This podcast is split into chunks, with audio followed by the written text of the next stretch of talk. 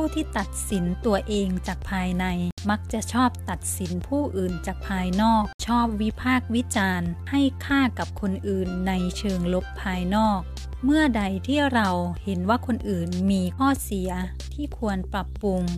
นั่นแสดงว่าเราเห็นสิ่งนั้นจากภายในของตัวเอง เราไม่สามารถที่จะจัดการสิ่งนั้นภายในตัวเราเองได้ เราจึงจัดการกับสิ่งแวดล้อมภายนอก ผู้คนภายนอกแทน คนที่เป็นนักตัดสินผู้อื่น ในขณะนั้นเขาก็กำลังตัดสินตัวของเขาเองด้วย เราเห็นเงาสะท้อนของตัวเราในคนอื่น เราเห็นลักษณะพฤติกรรมนิสัยบางอย่างของตัวเราเองในตัวของคนอื่น